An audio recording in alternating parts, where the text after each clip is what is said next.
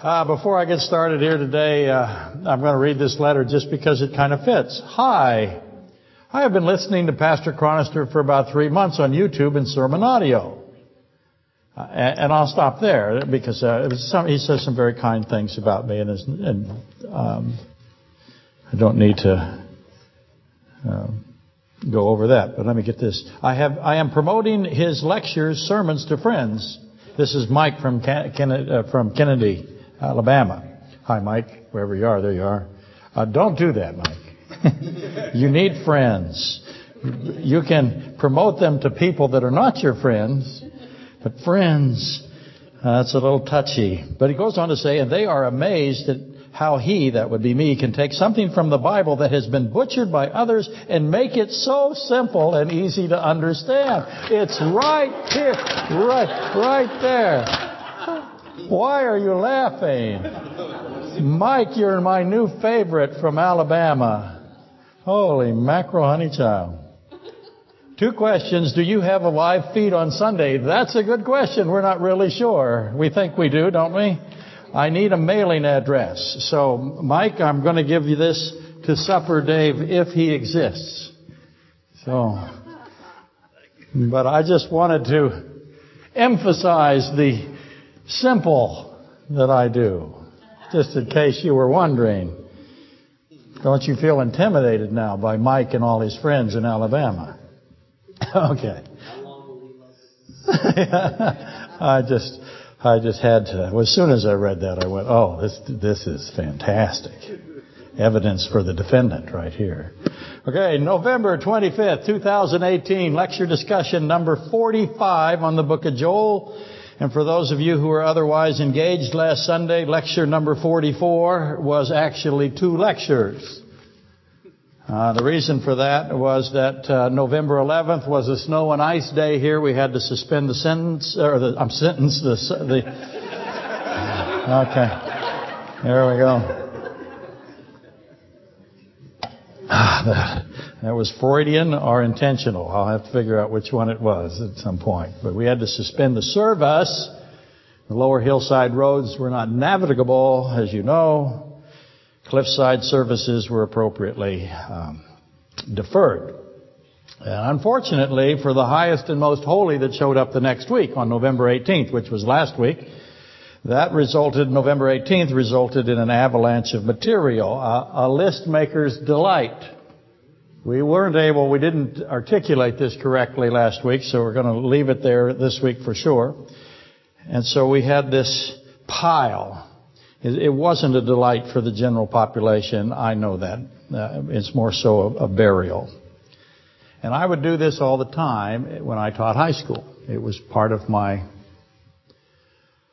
methodology, as you know, as I was teaching high school. And the accusations would come from the little uh, munchkins, the students, the high school kids primarily. They would accuse me. They would say, you uh, are intentionally making the test, Mr. Chronister, on Friday impossible because they're test on Fridays. That was uh, how I operated. And th- that was a complainant charged against me. They thought that the study that they had to do to pass the test at a minimum or at a maximum should be a half a page. They wanted to read one thing and that would be it. And I didn't ever do that. And I can see their suspicions had validity. They thought I was trying to make the test uh, untenable. Um, but I really wasn't. It was a consequence of how I operate. It is not a diabolical plan. Uh, okay, maybe it is a diabolical plan, but my plan was not to flunk uh, the entire class every Friday. My plan was to flunk the entire class most Fridays. That's the truth. I wanted them to understand, listen, I, I taught, as you know, math, maths and uh, physics and theologies and uh, everything, English. But I never wanted them any, any ever to think that learning was a simple process because I knew eventually they would be having to deal with the very most difficult if they actually made it that far. And the very most difficult is Scripture. And it's not even close. So I was trying to pre- to prepare them for that. And being the highly trained teaching professional, I adapted a sliding scale grading method because I had to. After a while, you can imagine I am blowing up their grade point averages.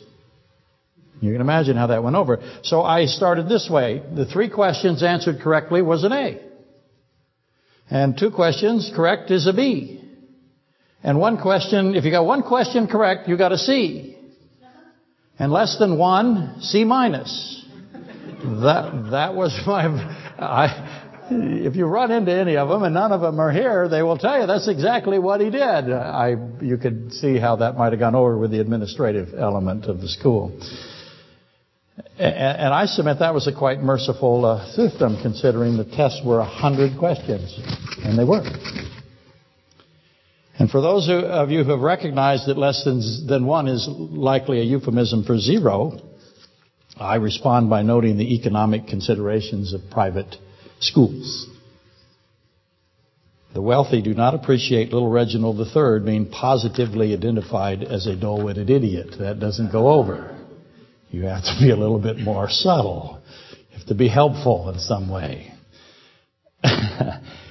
Every now and then someone would say, I got a C minus in Mr. Chronister's class. Oh, you flunked it.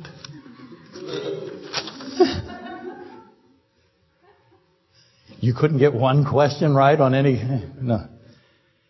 But the point being is, is that private schools operate differently, and that has now uh, moved into the public schools. It's referred to in the trade as grade inflation, which is actually the continuing of the income stream or the financial viability. Churches are subject to it as well. I present the Ivy League as uh, Exhibit 1. $150,000 buys you an A, no matter what. That's how it works. A's at Harvard are as plentiful and common as sand is in Arizona. Hi, Jennifer. And failure to comply with that will end your tre- teaching uh, assignment career. And I've long openly mocked grade point averages that exceed 4.0. I, I have to. I'm math. It's math. Grade point averages are a fraud today. And uh, valedictorians have grade point averages exceeding four and a half, five places. It's nonsense and it's damaging. Do you know what we called advanced placement classes when I was in school? Classes, that's right. That's what we called them. They were classes. Of course, I was during the Civil War, I'll concede.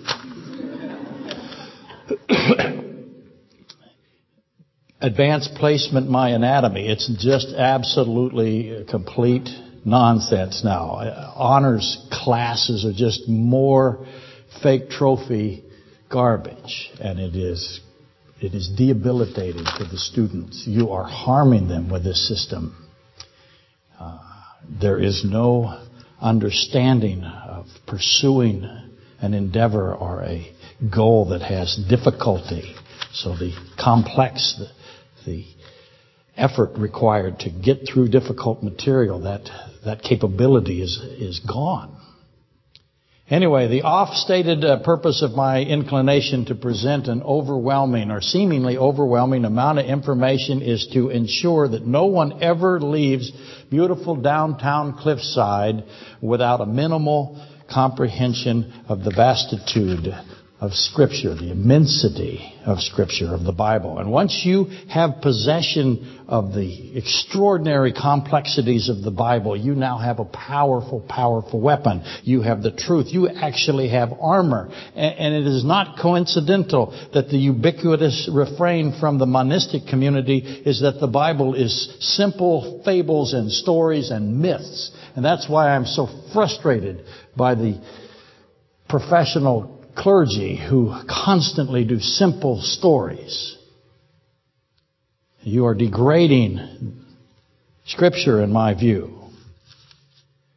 They, the monists, the evolutionary philosophers, they, they believe and they propagate that the, the Bible, the Scripture, is constructed by superstitious inferiors, simple-minded believers in non-existent deities in order to cope with natural events. You see it all the time. It is absolutely their number one go-to attack. And a cursory, just a simple, shallow, minimal effort uh, examination into Scripture is all that's required to just destroy, completely repudiate the physicalists. In fact, those who cling to extinguishment, that's physicalism, that's monism. Those who cling to the extinguishment at physical death are the ones who have the simple. That's what's simple.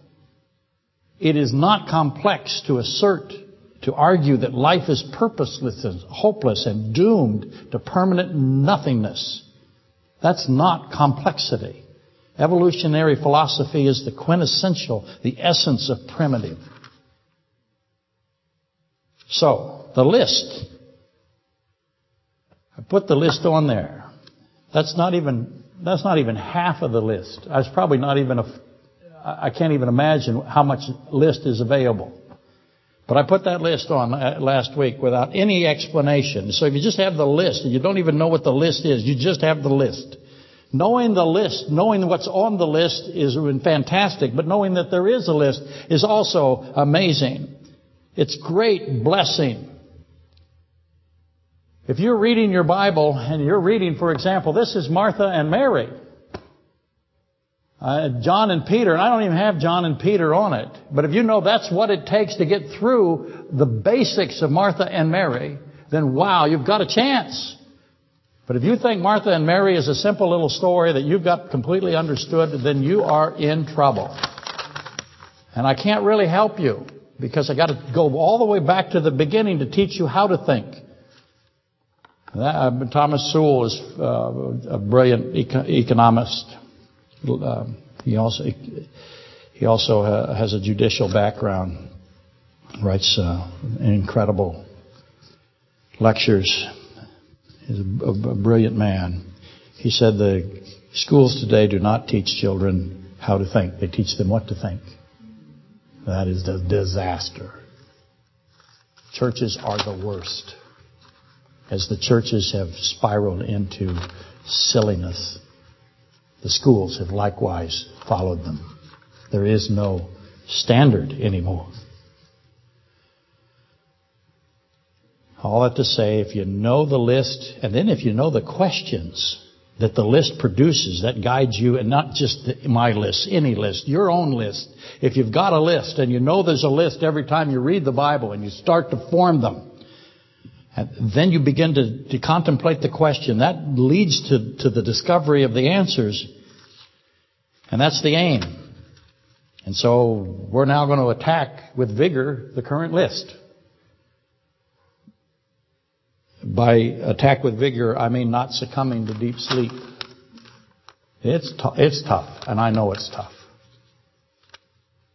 Okay, probably should read the passages that were omitted due to constraints of time last Sunday. Ooh, I said time. Well, that gives me an opportunity to quickly say, quickly being a relative term. As you know, time has constraints, it has restrictions. You need to know this. I know it's boring, but it's fantastically valuable as always. In fact, I'm of, of, the of the point now, of the place now that the harder and the more boring it is, the better it is. It may be my my hopeless attempts at playing instruments that's causing the. But uh, there are two categories of time, if you will. There's God's category, Christ's category. God, Christ, same, right? Find yourself saying Christ as much as you can. Find yourself say Jesus as much as you can. I, will put them together as often as I can so everyone uh, will, will know that listens to us. God's, Jesus' category of time is one category. The, Jesus Christ is never not timeless. I said that last week, I hope. Jesus Christ is never constrained or restricted by time. Never. If you have a position of Him restricted by time, you're in error. Discard it, cast it away, and look deeper into the Scripture. The other classification, so I have Christ never constrained by time. The other classification, that those which are constrained, restricted by time, is everything else. Which is why infinity must come from infinity. Do you remember me saying that to you a few weeks ago? Because of the two categories of time. Okay. Luke 10:38. Didn't have a chance to read this last week, so we'll throw it in here. And When I read it, you look at you start figuring out the list. The list is on the board over here. Where does the 1038 list starts? Uh, oh, it's just intermixed with John 11. And that doesn't include both aspects of it. So here we are. Now it happened as they went that he, Christ, entered a certain village and a certain woman. So we're in a certain village with a certain woman named Martha welcomed him into her house. And she had a sister called Mary who sat at Jesus' feet and heard his word. But Martha was distracted with much serving and she approached him and said, Lord, do you not care that my sister has left me to serve alone? You got your list? That statement's amazing. Therefore, tell her to help me. Who's she talking to? And Jesus answered and said to her, Martha, Martha. Now, why did he repeat her name twice? Put that on your list. Didn't she hear him the first time? Do you think that it is just being gentle and grandpa-ish? Is that a word? God has said, Martha, Martha, you are worried and troubled about many things. But one thing is needed. One thing is needed, and Mary has chosen that good part. So Mary has chosen the one thing. What's the implication of choosing the one thing by Mary? Yeah. Talked about existence now, aren't we? Mary has existence. Which will not be taken away from her. There's your eternal security. Somebody who says to you there is no eternal security doctrine in the Bible has not read uh, Luke 11, 42. Those are the words of Christ. One thing is needed. God, Mary has chosen that good part which will not be taken away from her. Some will argue that, well, we can take it away from ourselves. It doesn't say you can do that. It says it will not be taken away. Now let's go to John 21, which is that very those those few verses in, in Luke 10 are um, extremely mysterious. I hope I do them justice today. I I'm going to do my best. But if you don't, as you listen to them today, just start in your mind saying, okay, how many pieces do I have in those three verses? And you should be able to make a very quick list of at least 30 to 50 pieces in order to get a C minus. Now we're at John 15 through 23. I did not do, I think I read 21 um, prior, the first 14 verses. I hope I did. So when they had eaten breakfast, Jesus said to Simon Peter, Simon, son of Jonah. He's calling him son of Jonah immediately. Why is he bringing Jonah, the sign of Jonah, into this discussion? Simeon, son of Jonah, do you love me more than these? You'll find all of these uh, commentaries that says it's about the different kinds of love here. It's not. See me later. Would Christ know what he's talking about? They'll say, well, he used this word for love here, this word for this love, this a different love, and it's not. He's used those words for love. He, he used them interchangeably all through the Old Testament. So he's using them interchangeably here. There's nothing about the word, the love word. I know everybody loves the love stuff instead of the math. He said to him, yes, Lord, you know that I love you. He said to him, feed my lambs. What's that? Did you write on your list Passover? He said to him again a second time, Simon, Simeon, son of Jonah, do you love me? He said to him, Yes, Lord, you know that I love you. He said to him, Tend my sheep. He said to him the third time, Simeon, son of Jonah, do you love me? Peter was grieved because he said to him the third time, Do you love me? Why was Peter grieved? What association had Peter made? And he said to him, Lord, you know all things. Peter at this point brings in the omniscience of Christ. You know that I love you. Jesus said to him, Feed my sheep. Most assuredly, I say to you, when you were younger, you girded yourself and walked where you wished. But when you are old, you will stretch out your hands and another will gird you and carry you where you do not wish. This he spoke signifying by what death he would glorify God. And then, and when he had spoken this, he said to him, Follow me. Pay attention to the order of all of that. Then Peter, turning around, saw the disciples. So where did, where did they go? First question. How far did they walk? Then Peter, turning around, saw the disciple whom Jesus loved following, who had also leaned on his breast at the supper and said, Lord, who is the one who betrays you? So this again is the apostle John that Peter is referencing.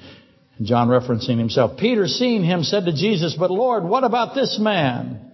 Jesus said to him, If I will that he remain till I come, what is that to you? You follow me. Then this saying went out among the brethren that this disciple would not die. Yet Jesus did not say to him that he would not die, but if I will that he remain till I come, what is that to you? Uh, Uh, astonishing. Uh, the material there is astonishing. Now, a reminder, quick reminder, quick being a relative term, for anyone who was, what's the word I'm searching for last week, comatose when I did this, or has not heard lecture number 44, or has no idea what I'm talking about normally, which in other words is everybody. John, in the book of John, is giving us a seven point proof it's the seven signs of John. He even identifies them as signs, or identifies the second one as the second sign. But he has this seven point proof of the Godhood, the infinity, the timelessness of Jesus Christ, the seven signs. Let me repeat them. Water into wine, first sign of John, of the book of John, that proves. Now all of these are individual and by themselves they prove that Christ is God, but together a totality is what we're really uh, trying to find as well. How do they, how do they definitively prove Christ is God but individually, but then again, the larger picture of the seven, which is a Passover pattern. Water into wine was the first. The royal official son is the second sign. The lame man is the third sign. The feeding of the multitude, fourth sign. Walking on water, five. The blind man, six. Lazarus is the seventh sign of the book of John that proves the deity of Christ. And Mary and Martha are inside the seventh sign, the Lazarus sign, as are Peter and John. So therefore, to repeat the central question of all of this, how exactly does the information given of Martha and Mary demonstrate the deity of Christ? Not just demonstrate it, but prove it. And then in addition, John and Peter at the tomb with the folded face cloth and the grave, grave clothes and the rolled stone. John and Peter, to just name a few of them, John and Peter also are in the sign of Lazarus. They're also within the seventh sign of John, the Lazarus sign. So I have to put John and Peter side by side or in concert with Martha and Mary and look at them at the same time, simultaneously. How are these proofs of the omniscience of Christ, the holiness of Christ, the incorruptibility of Christ, the fact that Christ, Psalm 16:10, is proven to be sinless? How does how did Martha, Mary, Peter, John, how do they figure into the equation here? And specifically the words of Jesus at John 21:23. What does he mean by that? If I will that he remains till I come, what is that to you? You follow me. First, when is he coming?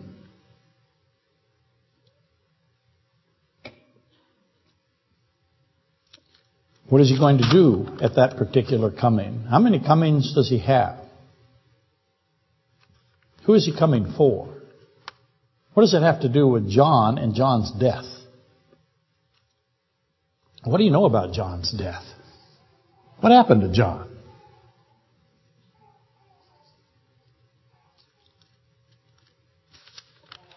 Omniscient God, unrestricted by time, asks Peter a question about John and the time of John's death. And he gives him the time of Peter's death. Peter will know that his death is near. When, why will he know that? Because someone will come and gird him and carry him where you do not wish. When that happens, Peter knows that's the time of my death. John was not given a time of death. So I again, I have, I have omniscient God who is unrestricted, unconstrained about time, talking about the time in response to Peter's question to the infinite God of creation concerning the death of John. Does that all make sense? God is responding to Peter who wants to know about the death of John. The time of the death of John. What's that imply? Did every one of these disciples learn about the time of their own death? And if so, why? If it was just Peter, why only Peter? If it's just John and Peter, why only John and Peter? Why didn't John get a time of death? Do you want a time of death? Some of us, we end up with it no matter what, in the sense that we, we can tell. Some of the rest of us, it's uh, a little bit more difficult.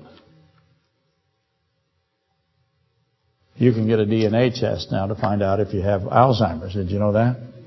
People keep saying to me, I think because they they have no never mind. but I get lots of you say, you know, you can get an Alzheimer's test already. You can find out genetically if you have the markers. I will tell you this right now. My family possesses the markers for Alzheimer's. There's no question about it on both sides. So I'm probably uh, a victim of it as I'm talking to you. Most of you suspect that for a long time. I'm going to know the doctor that delivered Eric. How long ago was that, Eric? 50, 60 years ago?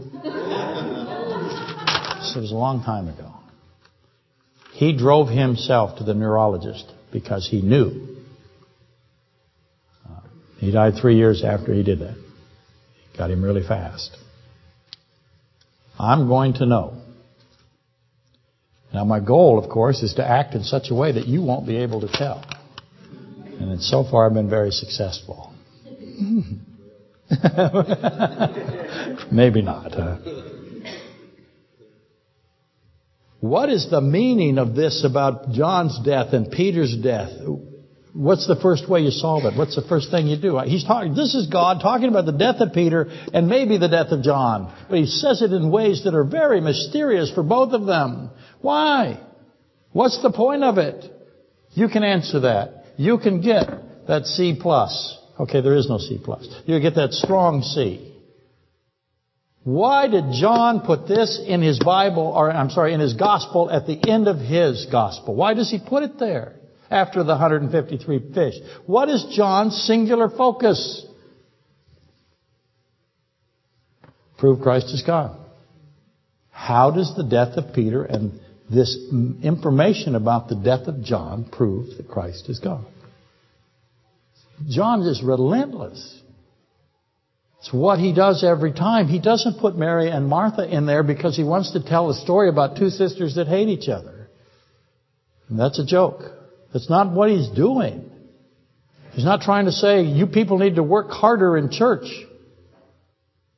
Help set up the tables. Don't be like Mary who's lazy, just sits there and wipes feet. Those are the kind of uh, sermons that you'll hear on Martha and Mary. That's not what John is doing. He's trying to prove to you that Christ is God. Jesus God. All one word. So how does this do that? What's the next question? Where in the Old Testament is this? Where do I find God speaking about the deaths of others? Where's the first place I find God speaking about the death of a human being before it happens? What's that? Genesis, absolutely. Adam, right? We start this way. Would John know that? How about Enoch's death? How about Elijah's death? How about Moses' death? All three of those have mysterious ends, especially Moses. He's got the archangel Michael contending with Satan over the body, his body, the body of Moses. So obviously there's something amazing there for us to solve. Okay, let's go forth with enthusiasm and good attitudes and select something from the list now. Because that wasn't on the list. I had to add it. I don't have time to write it in. I know it's wishful thinking on my part, that enthusiasm and positivity thing. How about begrudging, resentful compliance? Let's go to that. Sarcasm.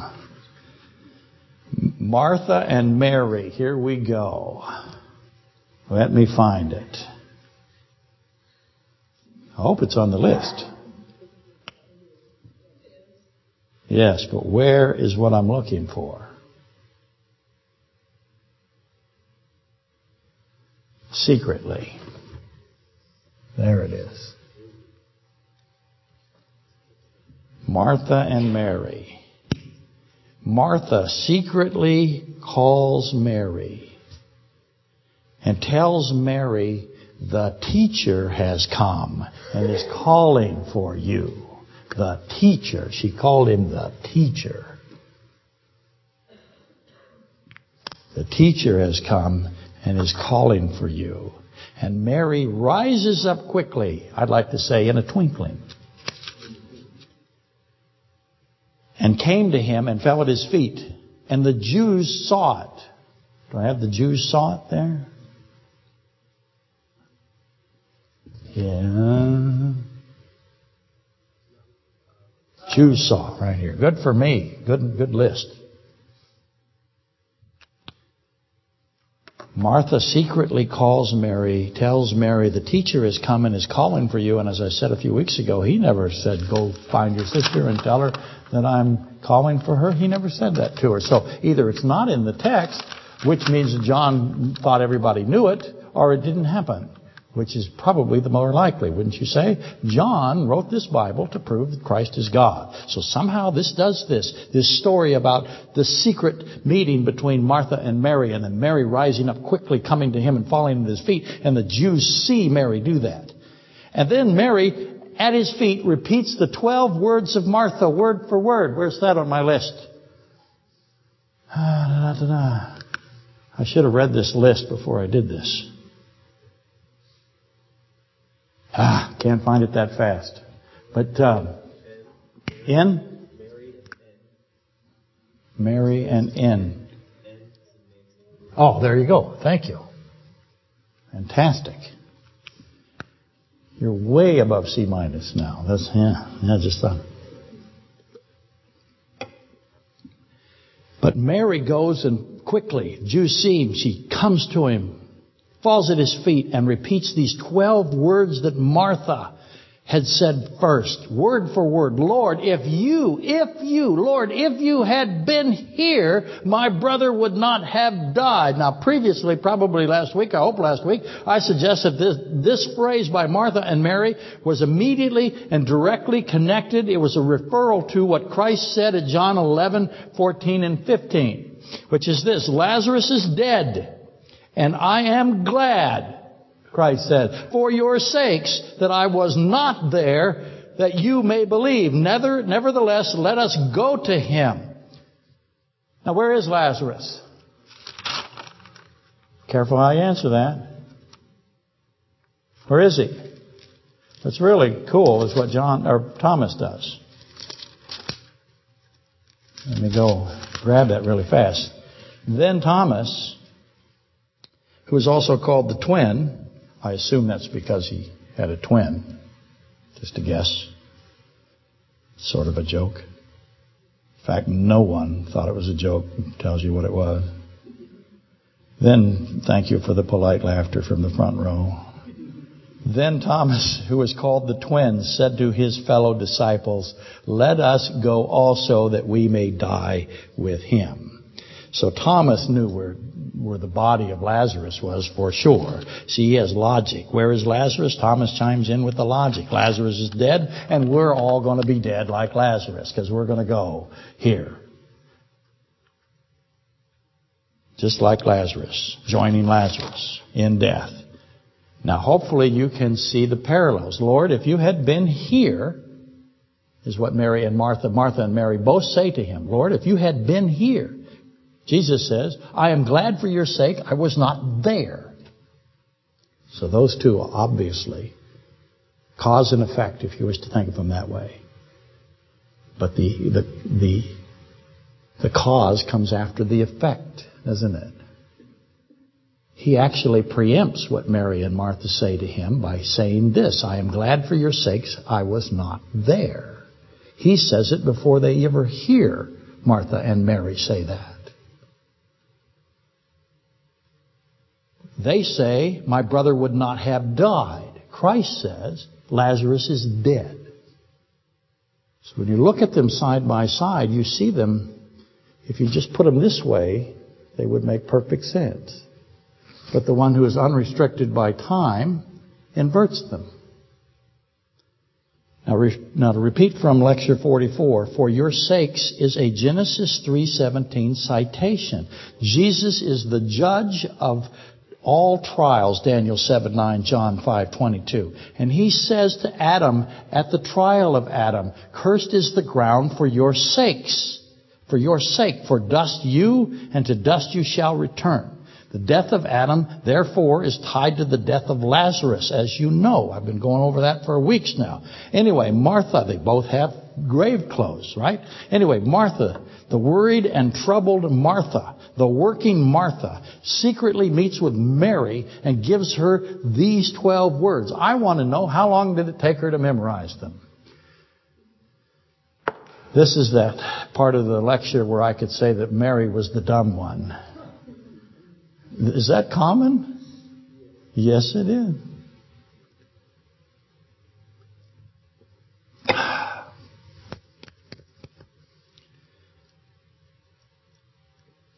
How long did it take Mary to memorize the words? Did she know why she was memorizing the words?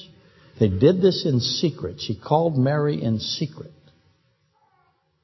Does Martha instruct Mary to fake weep? If she instructed her to have the, to repeat the same words that she gave to Christ, word for word, what are the odds of that? We don't have one word wrong. How long did that take? Well, it's only 12 words.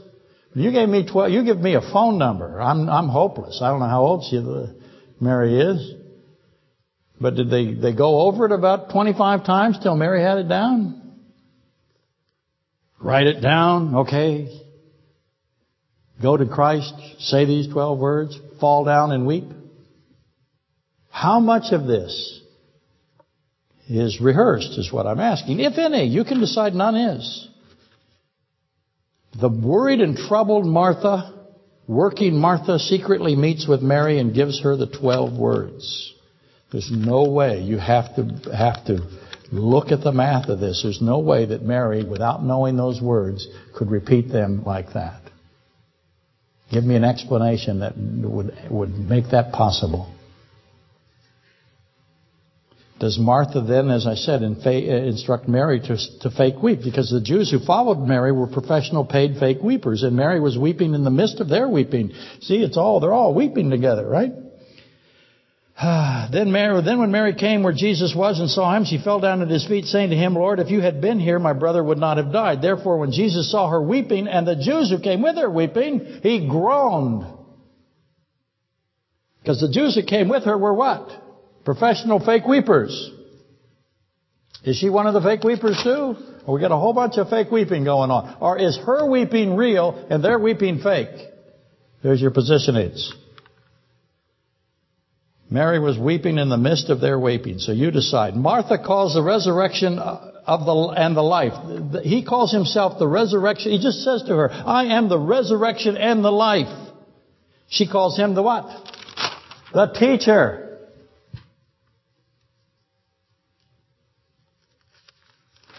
What's up with it? In any event, we should investigate as many secret meetings as we can find, shouldn't we? Where are there secret meetings in the Bible? Who's having secret meetings? Should be a little worried when people have secret meetings. In the church business, you better be really worried when people have secret meetings.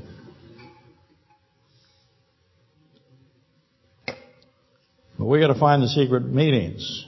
How convenient that John, in the book of John, John actually has another secret meeting. So you don't have to go far to find a secret meeting. Do you think that John knew about both secret meetings when he wrote about them? Or, oh, I wrote about this secret meeting, I don't even, I just forgot about that. Well, isn't that a coincidence? I got two secret meetings inspired by the Holy Spirit in one book. Where's the first secret meeting in the book of John? Two questions. Go for the B. Nicodemus.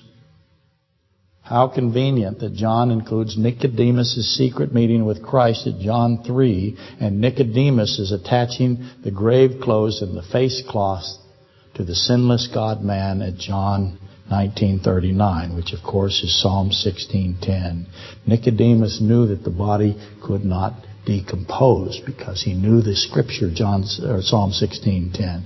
And Nicodemus comes at night. He has a secret meeting with Christ that no one knows about. What is the relationship between that secret meeting and the secret meeting of Martha and Mary? That's what I'm asking you. Uh, to think that they are unrelated is to be, what's the word I want? Unstudious. All so we, we have to now go through the Bible because all Nicodemuses, is that Nicodemi? Just thinking. We got to get them all. Put them all together. One Nicodemus relates to another Nicodemus. So go get all the Nicodemuses. And obviously Nicodemus solved the question. He is the teacher of Israel. Oh, isn't that interesting? Nicodemus has the exact title that Martha gives Christ.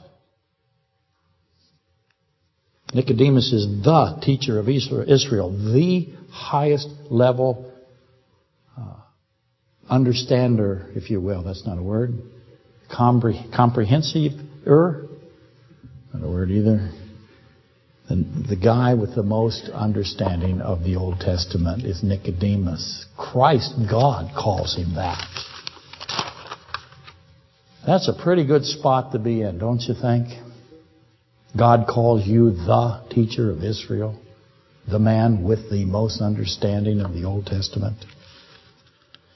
And obviously, Nicodemus solved the question from Christ to John 3 3 and John 3:10 through 17. As you know, that includes Proverbs 30. But I'm gonna, I can't go there. Just, just know that Nicodemus was given questions to answer by God, and he works them out, and I know he did because of what he did. Those grave clothes. Okay, I lose focus as I said, as usual. Whenever secrets are discussed in Scripture as it applies to the nation of Israel, let me just insert this, and it seems like it's just flying in from nowhere, but I hope it, you understand it's not. Whenever secrets are discussed in Scripture as it applies to the nation of Israel, what are the secrets? And I should include here also that many learned Bible commentators propose that Martha, worried, troubled Martha, Martha, was attempting to protect Jesus from the Pharisees. That's what they think. They think that in the midst of the Jews who were surrounding Mary were employees, if you will, spies of the, of the Pharisees. So in the fake weepers, I have fake weepers. Does that make sense?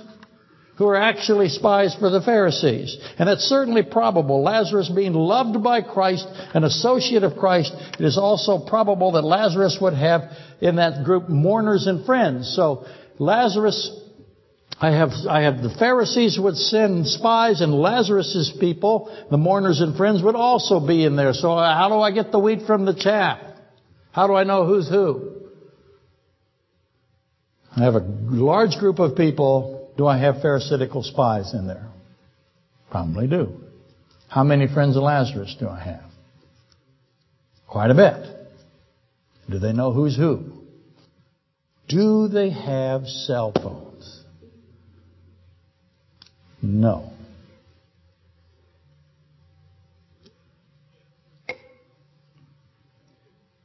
Which do you suppose is the greater number? Keep in mind Christ's words. His question to Martha, do you believe this? That's what he says. I am the resurrection and the life. He who believes in me, though he may die, he shall live, and whoever lives and believes in me shall never die. Do you believe this? And Martha's answered that. Did she answer yes or no? Make certain that your answer that you give, you, how many, raise your hand, never raise your hand here. Move to the left if you think it's yes. Don't ever move. Raise your hand if you think it's no and move to the right. Never raise your hand and never move to the right. How many of you, I'll look at your faces, as an old time poker player, how many think that Martha said yes? Do you believe this? And she said, yes, I believe this. How many think no? And whatever your answer, it's got to be consistent with what Martha does next and what she says next. Make certain that your answer is consistent with Martin, Martha's prior, prior. Puh, puh, puh. Who's Martin? Martha's prior statements and subsequent statements pertaining to do you believe this? What did she say prior? She said, Lord, if you had been here, does that make you think that she believes this? But even now, I know that whatever you ask God, God will give you. Is that the kind of thing that makes you believe that she said, I believe this? I know that Lazarus will rise again in the resurrection at the last day. Yes, Lord, I believe you are the Christ, the the teacher is calling for you. Lord, by this time there is a stench. This is what she says. Look at all those words. Does she, is she a yes or a no, Martha? Does she believe that Christ is the resurrection and the life? I submit that uh, this is all her testimony. If this was a courtroom, right, all that testimony would be evidence and it would be uh, contributors or mitigators, which one do you think it is? I submit that Martha's testimony is not convincing that she believes this. And I think her actions are not convincing. First thing she does after she answers that question is convene a secret meeting with Martha, and they come up with a, what I think is a, an interesting response.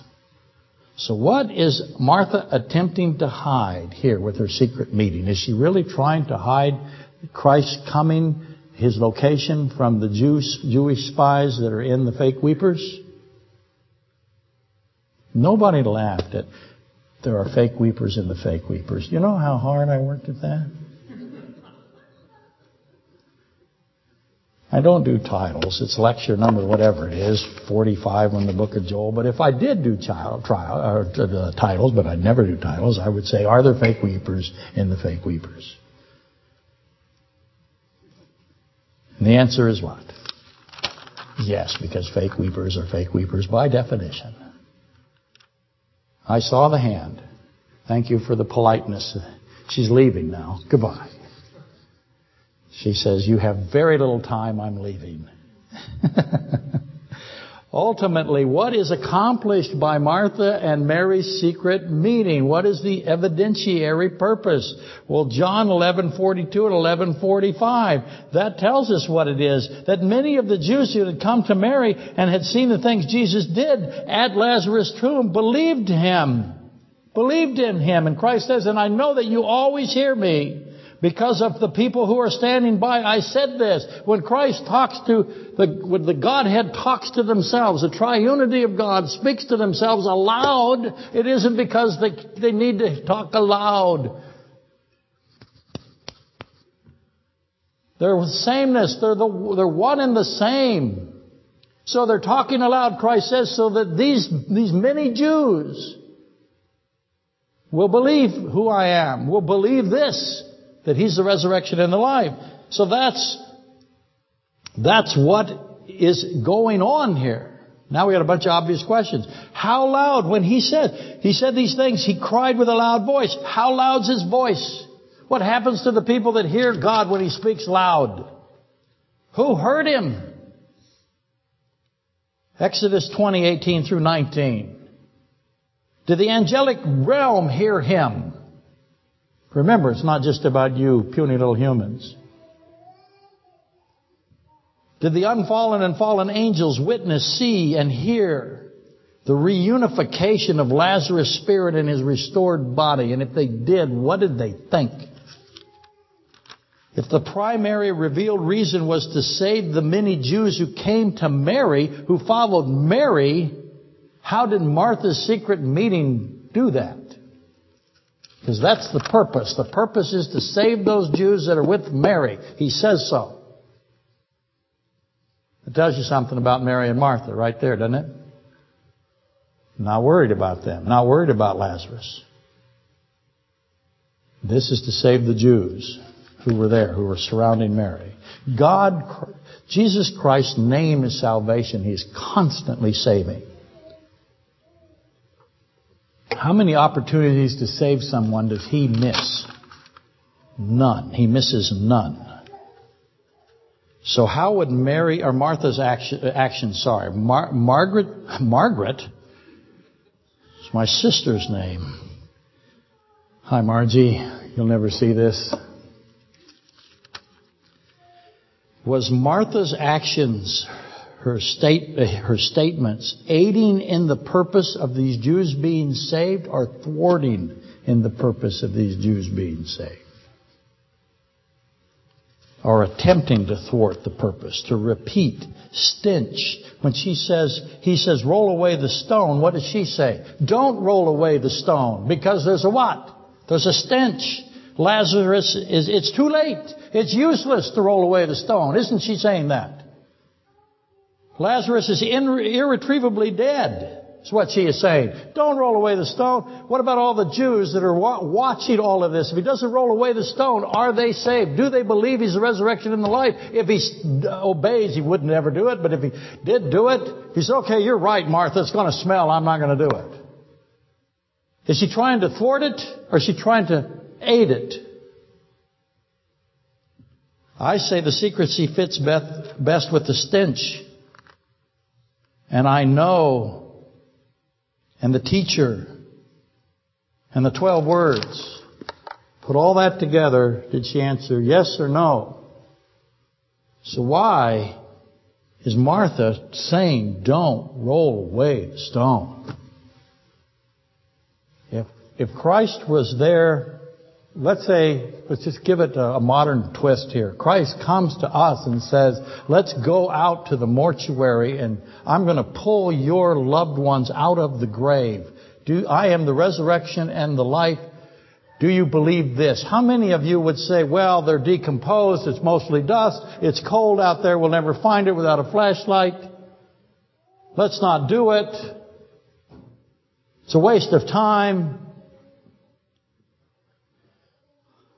I'm saying that Martha's reason for secretly calling Mary is reflective of her revealed lack of faith at the tomb. Essentially, she did not want Christ to take away the stone, offering the belief that Lazarus' decomposed, decaying condition was beyond redemption, that death had prevailed, that Christ could do nothing now. Maybe he could ask something from his Father if he'd only been here when Lazarus wasn't dead. As ignorant a theological position as maybe you could find. It's too late. Christ could do nothing now. He, he smells. Notice the words of Jesus to Martha. Did I not say to you, if, uh-oh. She says to him, if, he says to her, if. Do you think those are related? Absolutely they're related. Uh, where am I here? Did I not say to you, if you would believe, you would see the glory of God? Jesus Christ is the glory of God. He's the primeval light. He's the light that dwells with men. That's what Shekinah means. They'll tell you Shekinah has some feminine, pagan meaning. It does not. It means to dwell with men. That's the original intent and the original structure of the word. He is the Shekinah glory. So he says to her, did I not say to you, if you would believe, you would see me? I am the glory of God you would know the full truth of the person of Christ. And, and, compare the ifs, if you would believe, to Martha's, if you had been here. I submit that Jesus is bringing Martha back to her 12 words, which would make wonderful sense, wouldn't it? The Apostle John, being an eyewitness and having read the accounts of Matthew, Mark, and Luke, he had read them before he wrote us.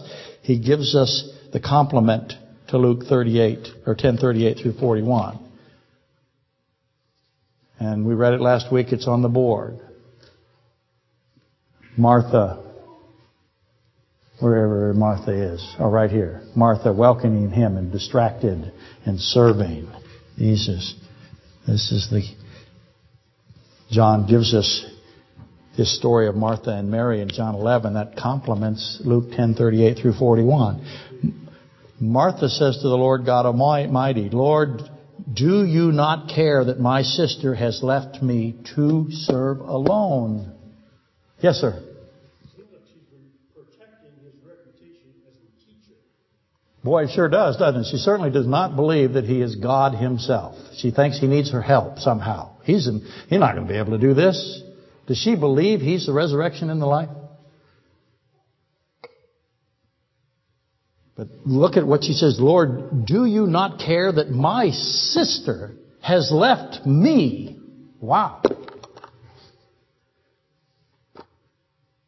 To serve alone. I'm now alone. My sister has left me and I am alone. Mary goes to Christ and leaves her sister.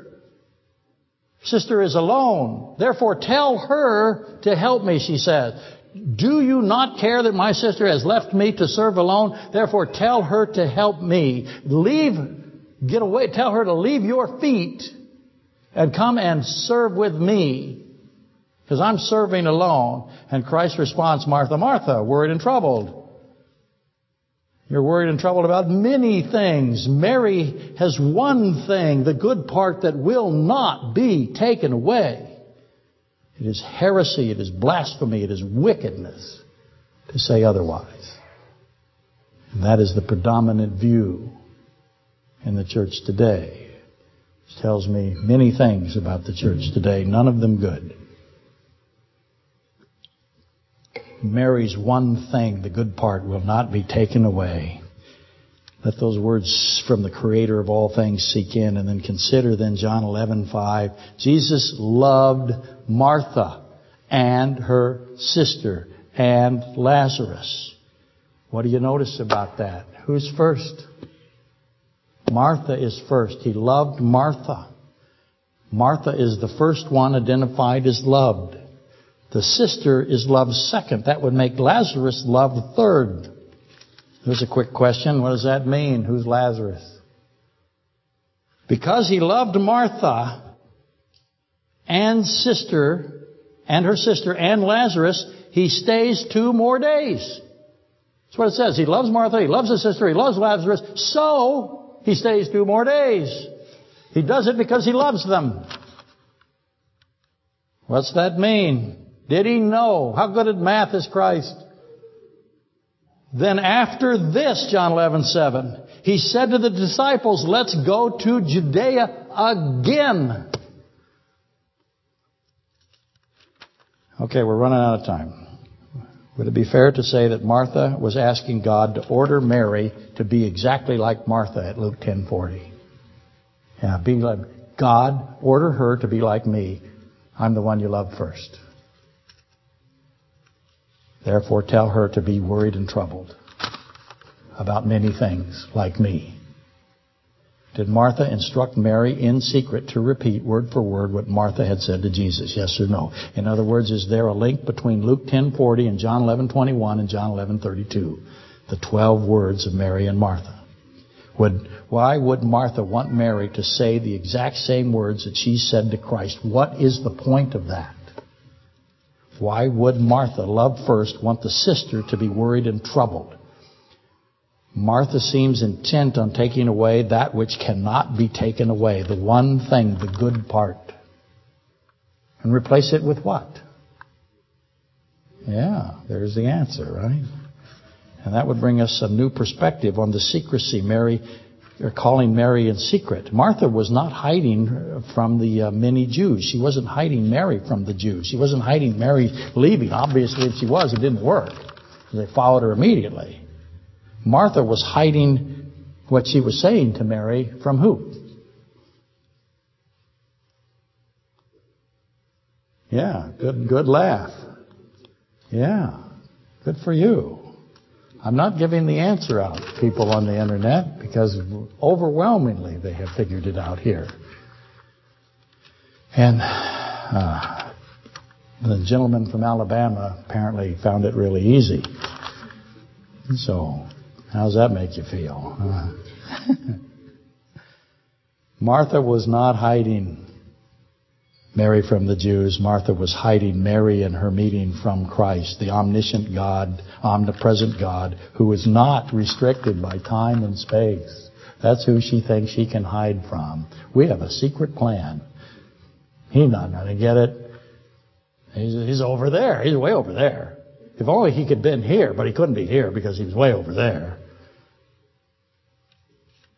So the omnipresent God who is not restricted by time or space or some would say space-time. Uh, Martha thought otherwise. This, if you had been here, tells us that. The implication is that Jesus Christ is constrained by distance and time, which he is not. And that's something that Christ demonstrates at the second sign of John. The nobleman's son, John 4, 46 through 54. See also the centurion's servant, um, Luke 7, 10, 1 through 10, and Matthew 8, 5 through 13. Jesus demonstrates that he is outside of space and time. And this is a fundamental principle that Mary, the first loved, obviously did not believe and thus attempted a secret meeting with Mary. So whenever secrecy is the subject, the list making is going to be challenging. The list as far as the eye can see. The Bible is filled with secrets, the secrets, the mysteries of God. And the greatest mystery, the greatest secret is which one? If we're going to talk about a secret, what secret is it? It is the secret of godliness. 1 Timothy 3.16. God adding humanity, the God man. That is the secret. Whenever you see secret, you got to start there.